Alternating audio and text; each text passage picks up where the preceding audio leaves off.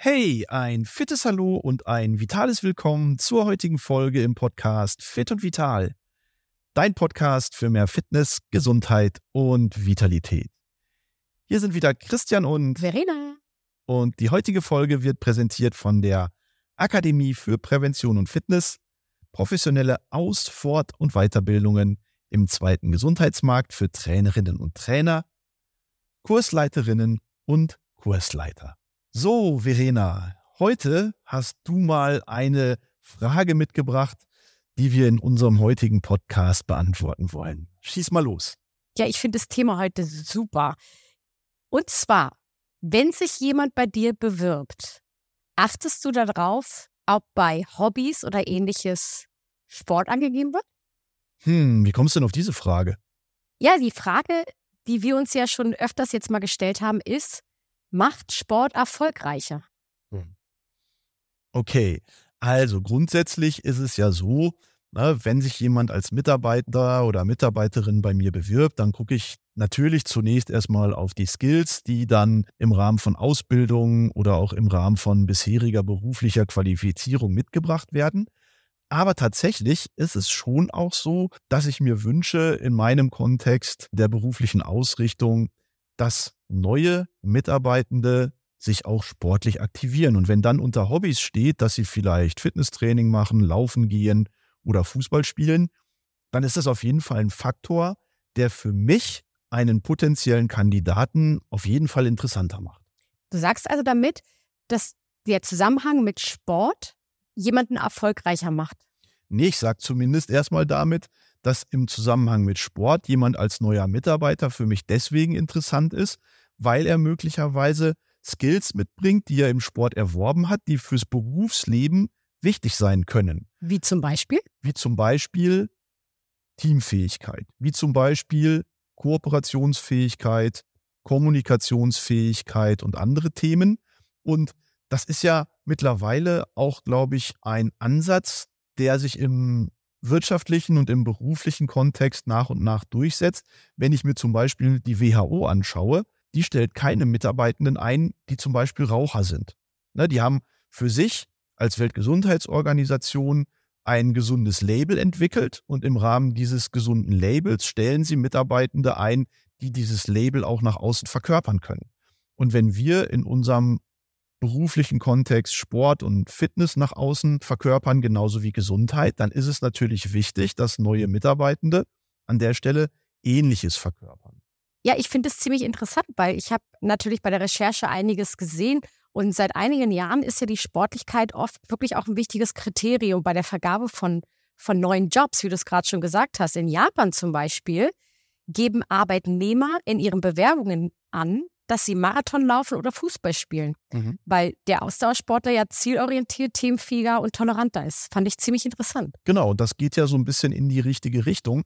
Die Frage ist natürlich, sind sportliche Menschen im Berufsleben erfolgreicher oder sind erfolgreiche Menschen irgendwann zu dem Entschluss gekommen zu sagen, so, jetzt muss ich im Rahmen meinem, meines Leistungserhalts und im Rahmen meiner Performance auch noch Sport machen diese Frage, ne, das ist ja so ein bisschen wie, ist erst das Huhn da oder erst das Ei? Das kann man, glaube ich, so gar nicht beantworten. Aber was sicherlich Fakt ist, ist, dass viele Skills, die wir im Sport erwerben, auf das Berufsleben übertragen werden können und dann den Mitarbeitern dazu verhelfen, auch im Berufsleben erfolgreicher zu sein.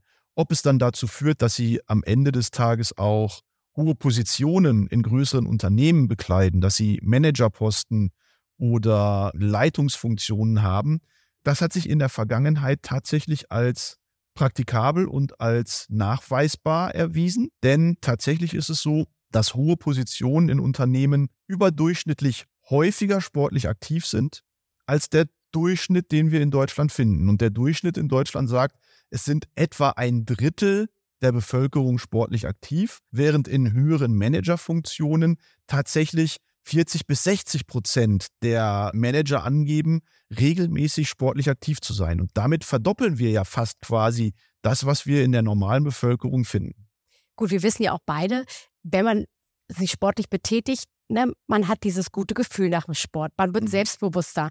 Sagen wir mal, der Körper verändert sich auch nochmal, dann ist man natürlich, strahlt man das nach außen aus. Mhm. Und das kann ich mir natürlich bei, bei Managerpositionen zum Beispiel, mhm. dass die noch selbstbewusster werden, kann ich mir gut vorstellen. Und das ist äh, für mich sehr verständlich. Mhm.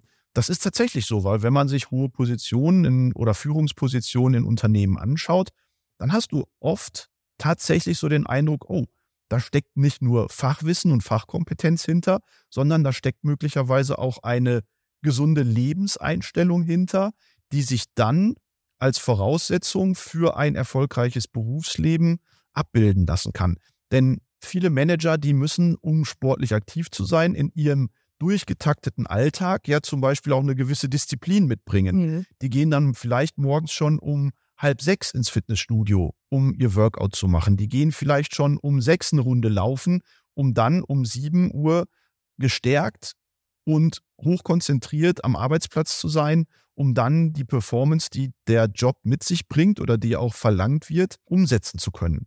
Und das ist ja ein Kriterium, Disziplin, was erfolgreich für hohe Positionen im Job eine Voraussetzung darstellt.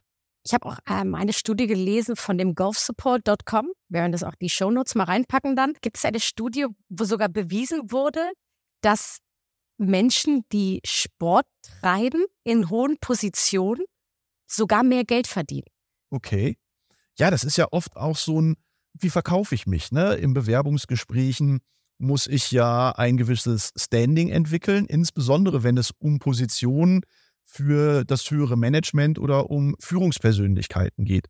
Da muss ich mich nach außen darstellen, da muss ich mit einem gewissen Selbstbewusstsein auftreten, da muss ich eine gewisse innere und äußere Haltung haben. Und das sind ja Dinge, die wir im Sport tatsächlich nachweislich auch lernen, dass Menschen, die im Sportlichen aktiv sind, und dann ist es erstmal auch egal, ob das eine Mannschaftssportart ist, ob das eine Individualsportart ist oder ob das vielleicht sogar äh, fitnessorientierter Sport ist, man entwickelt eine innere Haltung, man hat ein Selbstwertgefühl, man hat einen positiven Bezug zu sich, aber auch zu seiner Umwelt. Und wenn es dann in so Gesprächen um Bewerbungen geht, wo es dann vielleicht auch um finanzielle Rahmenbedingungen geht, ja, dann hat man natürlich ein Auftreten, was auch in Verhandlungen durchaus mehr an finanziellen Rahmenbedingungen ermöglicht.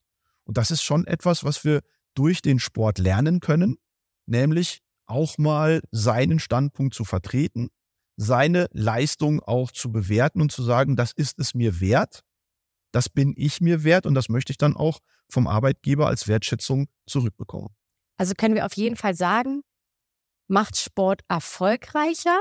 Ja, weil man einfach belastbarer in stressigen Situationen ist. Man ist konzentrierter und wie du schon gesagt hast, man bringt dann halt so die gewissen Skills mit, die man beim Sport dazulernt.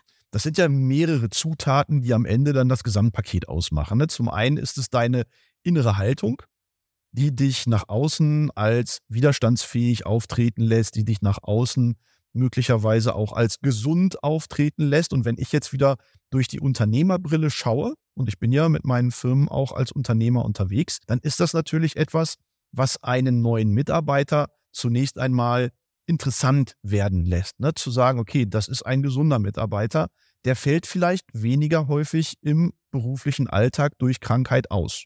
Das ist vielleicht auch ein selbstbewusster Mitarbeiter und je nachdem, in welcher Position man jemanden einsetzt, dann braucht man ein gewisses Selbstbewusstsein, um vielleicht in Verhandlungen ein entsprechendes Geschick zu haben, um in der Kommunikation mit Kunden möglicherweise selbstbewusst aufzutreten. Das sind alles Themen, die auf der einen Seite die Gemengelage ausmachen. Aber auf der anderen Seite sind das natürlich auch Skills der Kommunikation, der Teamfähigkeit, der Kooperationsfähigkeit, der Organisation möglicherweise auch, sich selbst zu organisieren, den Tag zu strukturieren, damit der Sport auch noch reinpasst. Das sind auch alles Themen, die dann dafür sprechen, dass sportlich aktive Menschen all diese Dinge mitbringen um dann auch im Berufsleben erfolgreicher zu sein. Weil wenn das eine und das andere miteinander kombiniert wird, Freizeit ist ja etwas, ne? Die Sport wird ja in der Freizeit betrieben. Und wenn dann Freizeit und Berufsleben miteinander kombinierbar und vereinbar werden und man sich entsprechend so organisiert, dass das miteinander gekoppelt werden kann im Alltag, dann ist das ja schon etwas, was dafür spricht, dass man sich gut strukturieren kann, ein gutes Zeitmanagement auch hat Denn viele Menschen sagen ja, ich mache keinen Sport, weil ich keine Zeit dafür habe. Aber Zeit für Sport hat man ja sowieso eher nicht. Man muss sie sich ja bewusst organisiert, strukturiert nehmen. Und wenn jemand diese Willensstärke hat zu sagen, ja, ich habe zwar einen Job, der mich bis 16.30 Uhr, 17 Uhr oder 18 Uhr oder 19 Uhr bindet, dann die Disziplin zu haben, ich mache meinen Sport vorher am Tag oder ich mache tatsächlich meinen Sport dann auch noch in den Abendstunden, dann spricht das schon dafür, dass man da eine gewisse Disziplin hat und auch eine entsprechende Struktur und dem Sport auch eine Wertschätzung gegenüberbringt. Also würdest du sagen, Sportlichkeit ist definitiv die Basis für Erfolg im Beruf? Nicht ausschließlich natürlich, weil es gibt dann natürlich auch immer noch das ganze Fach-Know-how, was man mitbringen muss in bestimmten Positionen, die dann auch natürlich abgerufen werden müssen.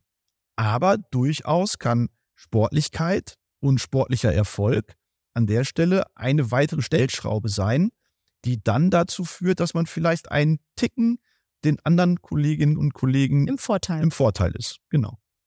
Das ist eigentlich schon ziemlich interessant. Ne?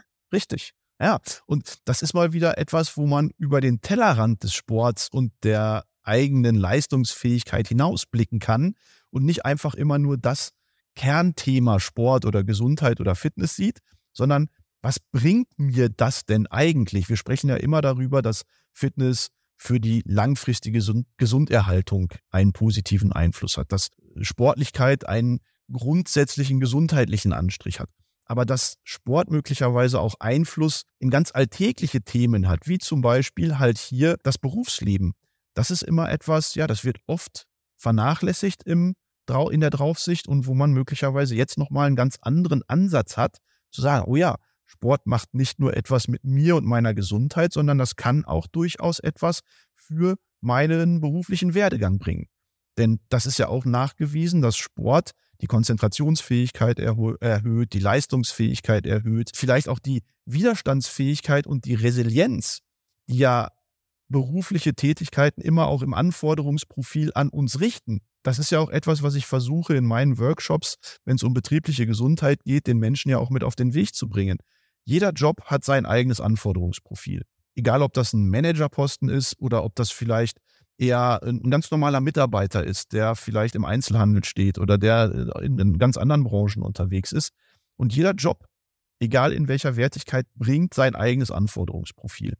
Das macht natürlich etwas mit dir im Alltag, in der Zeitstruktur, in der Planung etc. etc. Manchmal aber auch im Rahmen der Gesundheit. Und wenn ich dann sportlich aktiv bin, dann kann ich diesem Anforderungsprofil eine gewisse Widerstandsfähigkeit entgegenbringen. Das lässt sich dann durchaus in Krankheitstagen messen, das lässt sich aber auch in Produktivität messen und am Ende des Tages fürs Unternehmen dann auch in Wertschöpfung. Also, solltet ihr eine Bewerbung schreiben? Schreibt bei Hobbys immer auf, dass ihr Sport macht. ich denke, da können wir doch vielleicht jetzt schon zum Fazit der heutigen Folge kommen und können sagen, ja, Sport ist natürlich grundsätzlich erstmal gut. Immer. Immer, ja. Und wenn wir dann daraus aber auch noch ableiten, dass Sport nicht nur für unsere Fitness, für unsere Gesundheit gut ist, sondern möglicherweise uns auch im Alltag, im beruflichen Alltag hilft, weiterzukommen, besser zu performen und dadurch möglicherweise auch, ja, mehr Geld zu verdienen, dann ist das am Ende des Tages sicherlich ein weiterer Aspekt, ja, der immer wieder dazu führt zu sagen, ja, mach doch einfach mal mehr Sport. Sowieso. Immer, wie wir es schon immer gesagt haben. Genau. Ja, und wenn auch du spannende Themen hast im Kontext von Sport, Fitness und Gesundheit, die auch mal über den Tellerrand blicken, dann lass uns doch einfach einen Kommentar da oder noch besser abonniere unseren Podcast, da würden wir uns sehr freuen. Und dann heißt es beim nächsten Mal wieder Fit und Vital mit Christian und Verena. Bis dahin macht's gut und ciao, ciao. Ciao, ihr Lieben, ciao.